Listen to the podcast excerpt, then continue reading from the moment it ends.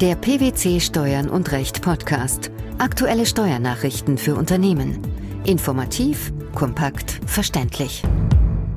Herzlich willkommen zur 89. Ausgabe unseres Steuern und Recht Podcasts, den PwC Steuernachrichten zum Hören. In dieser Ausgabe beschäftigen wir uns mit folgenden Themen. Messegesellschaft kein öffentlicher Auftraggeber. Bundesarbeitsgericht Abgrenzung von Arbeits- und Werkvertrag. Niedrig bemessene Geschäftsführervergütung, keine Schenkungssteuer. Ist eine Messegesellschaft, die ausschließlich von anderen öffentlichen Auftraggebern gehalten wird und dem Risiko der Insolvenz unterliegt, als öffentlicher Auftraggeber nach dem Gesetz gegen Wettbewerbsbeschränkungen anzusehen? Diese Frage war der Streitpunkt im vorliegenden Nachprüfungsverfahren. Die Vergabekammer Düsseldorf prüfte dabei insbesondere, ob das Merkmal der Nichtgewerblichkeit vorlag und kam zu dem Schluss, dass es der Messegesellschaft an diesem Kriterium mangelte, da sie sehr wohl gewerblich tätig sei. Mithin könne sie nicht als öffentlicher Auftraggeber im Sinne des Gesetzes gegen Wettbewerbsbeschränkungen qualifiziert werden. Welche Begründungen führte die Vergabekammer an?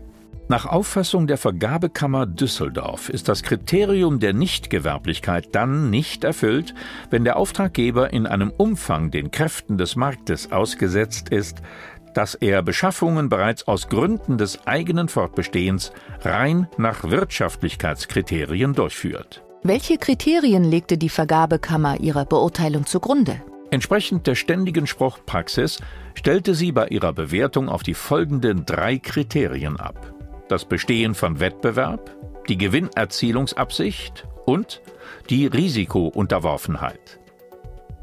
Zum erstgenannten Punkt führt die Vergabekammer aus, dass es für die Frage nach dem Bestehen von Wettbewerb nicht genügen könne, allein darauf abzustellen, ob in räumlicher Nähe ein weiterer Messeplatz vorhanden sei, beziehungsweise ob es an anderen Messestandorten gleichartige Messen gebe. Aus unternehmerischer Sicht stelle die Teilnahme an Messen ein Marketinginstrument unter vielen anderen dar. Mit anderen Worten, eine Messe stehe nicht nur mit anderen Messen auf regionaler oder gar internationaler Ebene im Wettbewerb, sondern darüber hinaus auch mit den unterschiedlichsten sonstigen Marketinginstrumenten. Um dieser Konkurrenz standzuhalten, müsse eine Messe hinreichend attraktiv sein. Damit sei das Merkmal des Bestehens von Wettbewerb gegeben. Auch das zweite Kriterium, nämlich die Gewinnerzielungsabsicht, sei unproblematisch zu bejahen. Insofern genüge bereits ein Verweis auf den Gesellschaftsvertrag, in dem eine solche Absicht unterstellt werde. Auch das dritte Kriterium, das Merkmal der Risikounterworfenheit, war vorhanden. Wie begründete die Vergabekammer Düsseldorf diese Feststellung? Nach Auffassung der Vergabekammer ist das Merkmal der Risikounterworfenheit lediglich dann zu verneinen, wenn eine Finanzierung der Tätigkeit aus öffentlichen Mitteln erfolgt. Vorliegend waren weder rechtlich noch tatsächlich verbindliche Mechanismen ersichtlich, die das Insolvenzrisiko für die Messegesellschaft zu Lasten ihrer Gesellschafter entfallen lassen würden. In rechtlicher Hinsicht sollten laut Gesellschaftsvertrag finanzielle Mittel ausschließlich freiwillig durch die Gesellschafter erbracht werden. In tatsächlicher Hinsicht seien keine übergeordneten wirtschaftlichen Interessen am Erhalt der Messegesellschaft erkennbar, die zum Fehlen eines Insolvenzrisikos führen könnten. Aufgrund einer Gesamtschau könne von einer Bestandsgarantie keine Rede sein, mit der Folge, dass auch das dritte Kriterium, die Risikounterworfenheit, bejaht werden müsste. Folglich hat die Vergabekammer Düsseldorf die Nichtgewerblichkeit verneint. Wie ist das Ergebnis zu bewerten? Dieses Ergebnis überrascht nur auf den ersten Blick. Zwar haben andere Vergabenachprüfungsinstanzen mit Blick auf andere Messegesellschaften das Kriterium der Nichtgewerblichkeit bejaht. Allerdings handelte es sich dort um anders gelagerte Fälle, weil in jenen Konstellationen ein verbindlicher Insolvenzschutz seitens der öffentlichen Hand bestand. Dies war vorliegend gerade nicht der Fall. Die Frage, ob die Stadt Düsseldorf aus Prestigegründen im Ernstfall nicht doch rettend einspringen würde, thematisiert die Vergabekammer nicht ausdrücklich. Zwischen den Zeilen wird aber deutlich, dass, und das kann als eine der zentralen Botschaften dieses Beschlusses gewertet werden, ein solcher faktischer Insolvenzschutz reine Spekulation ist. Mit dem Urteil vom 25. September 2013 verdeutlichte das Bundesarbeitsgericht, nach welchen Kriterien Arbeits- und Werkverträge voneinander abgegrenzt werden. Diese Abgrenzung ist sowohl für Arbeitnehmer als auch für Arbeitgeber wesentlich, weil grundlegend andere Rechte und Pflichten an die Einstufung des Vertragsverhältnisses anknüpfen. Wieso war eine Klärung nötig? Anlass des Rechtsstreits war die Frage, ob der Kläger als Werkunternehmer oder als Arbeitnehmer für die Beklagte tätig geworden war. Der Kläger hielt das Verhältnis angesichts seiner tatsächlichen Beschäftigung für ein Arbeitsverhältnis und wollte deshalb als Arbeitnehmer behandelt werden. Die Beklagte hingegen ging davon aus, der Kläger sei auf der Grundlage von Werkverträgen für sie tätig geworden, weshalb ihm die Einstufung als Arbeitnehmer nicht zustehe. Das Bundesarbeitsgericht gab dem Kläger Recht. Das Gericht stellte dabei auf die rechtliche Einordnung der tatsächlichen Beschäftigung ab. Der Kläger war seit dem Jahr 2005 bei der Beklagten und dort für die Kartierung bestimmter Objekte zuständig. Die Parteien hatten insgesamt zehn Verträge geschlossen, die als Werkverträge bezeichnet worden waren. Für seine Tätigkeit nutzte der Kläger die technischen Einrichtungen der Beklagten und erbrachte seine Leistungen täglich zu den gleichen Zeiten an der Dienststelle der Beklagten. Das Bundesarbeitsgericht erkannte in dieser Tätigkeit eine Dienstleistung, die durch den Kläger als Arbeitnehmer erbracht wurde.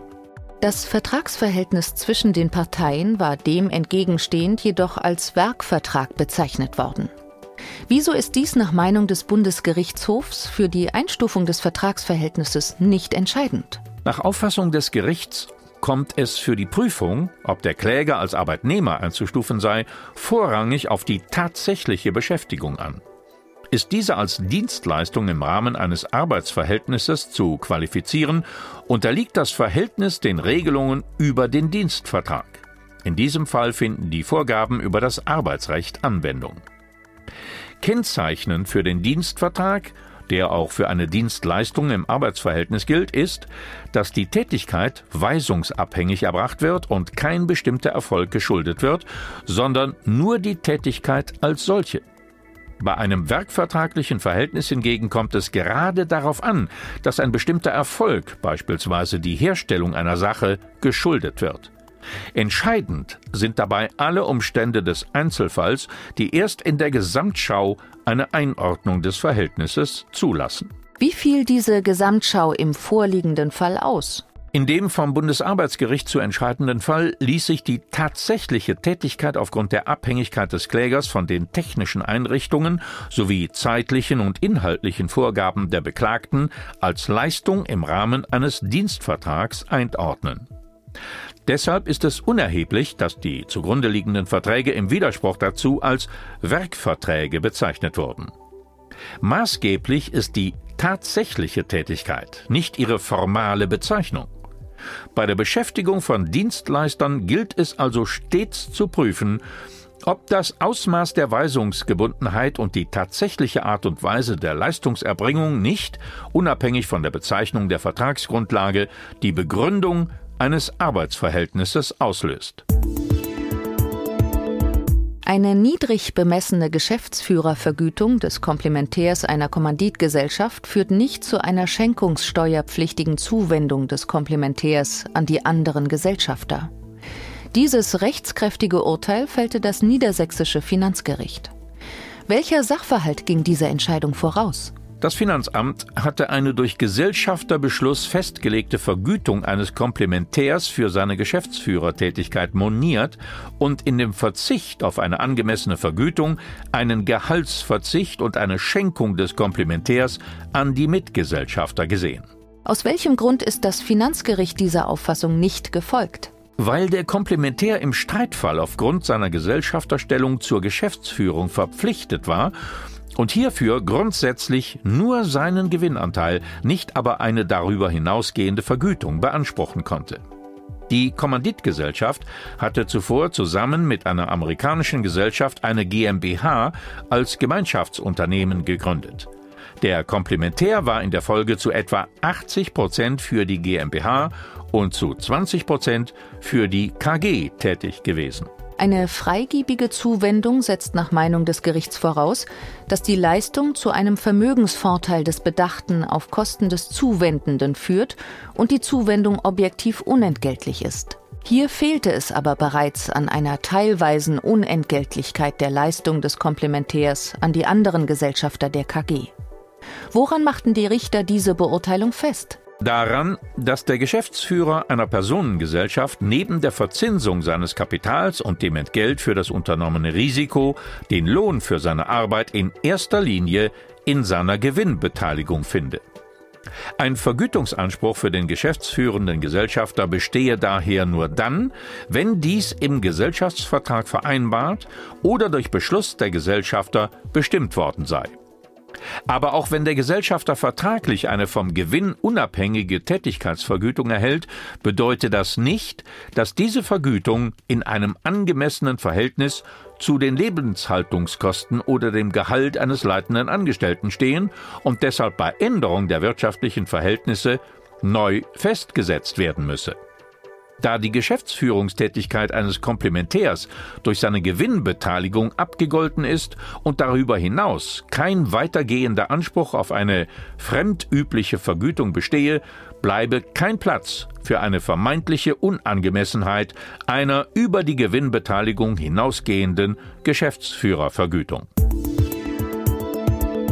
Dass Messegesellschaften keine öffentlichen Auftraggeber sind, dass Arbeits- und Werkverträge voneinander abgegrenzt werden müssen und dass eine niedrig bemessene Geschäftsführervergütung nicht zu einer schenkungssteuerpflichtigen Zuwendung führt. Das waren die Themen der 89. Ausgabe unseres Steuern und Recht Podcasts, den PwC Steuernachrichten zum Hören. Wir freuen uns, dass Sie dabei waren und hoffen, dass Sie auch das nächste Mal wieder in die PwC Steuernachrichten reinhören. Steuerliche Beiträge zum Nachlesen finden Sie in der Zwischenzeit unter blogs.pwc.de slash steuern und recht.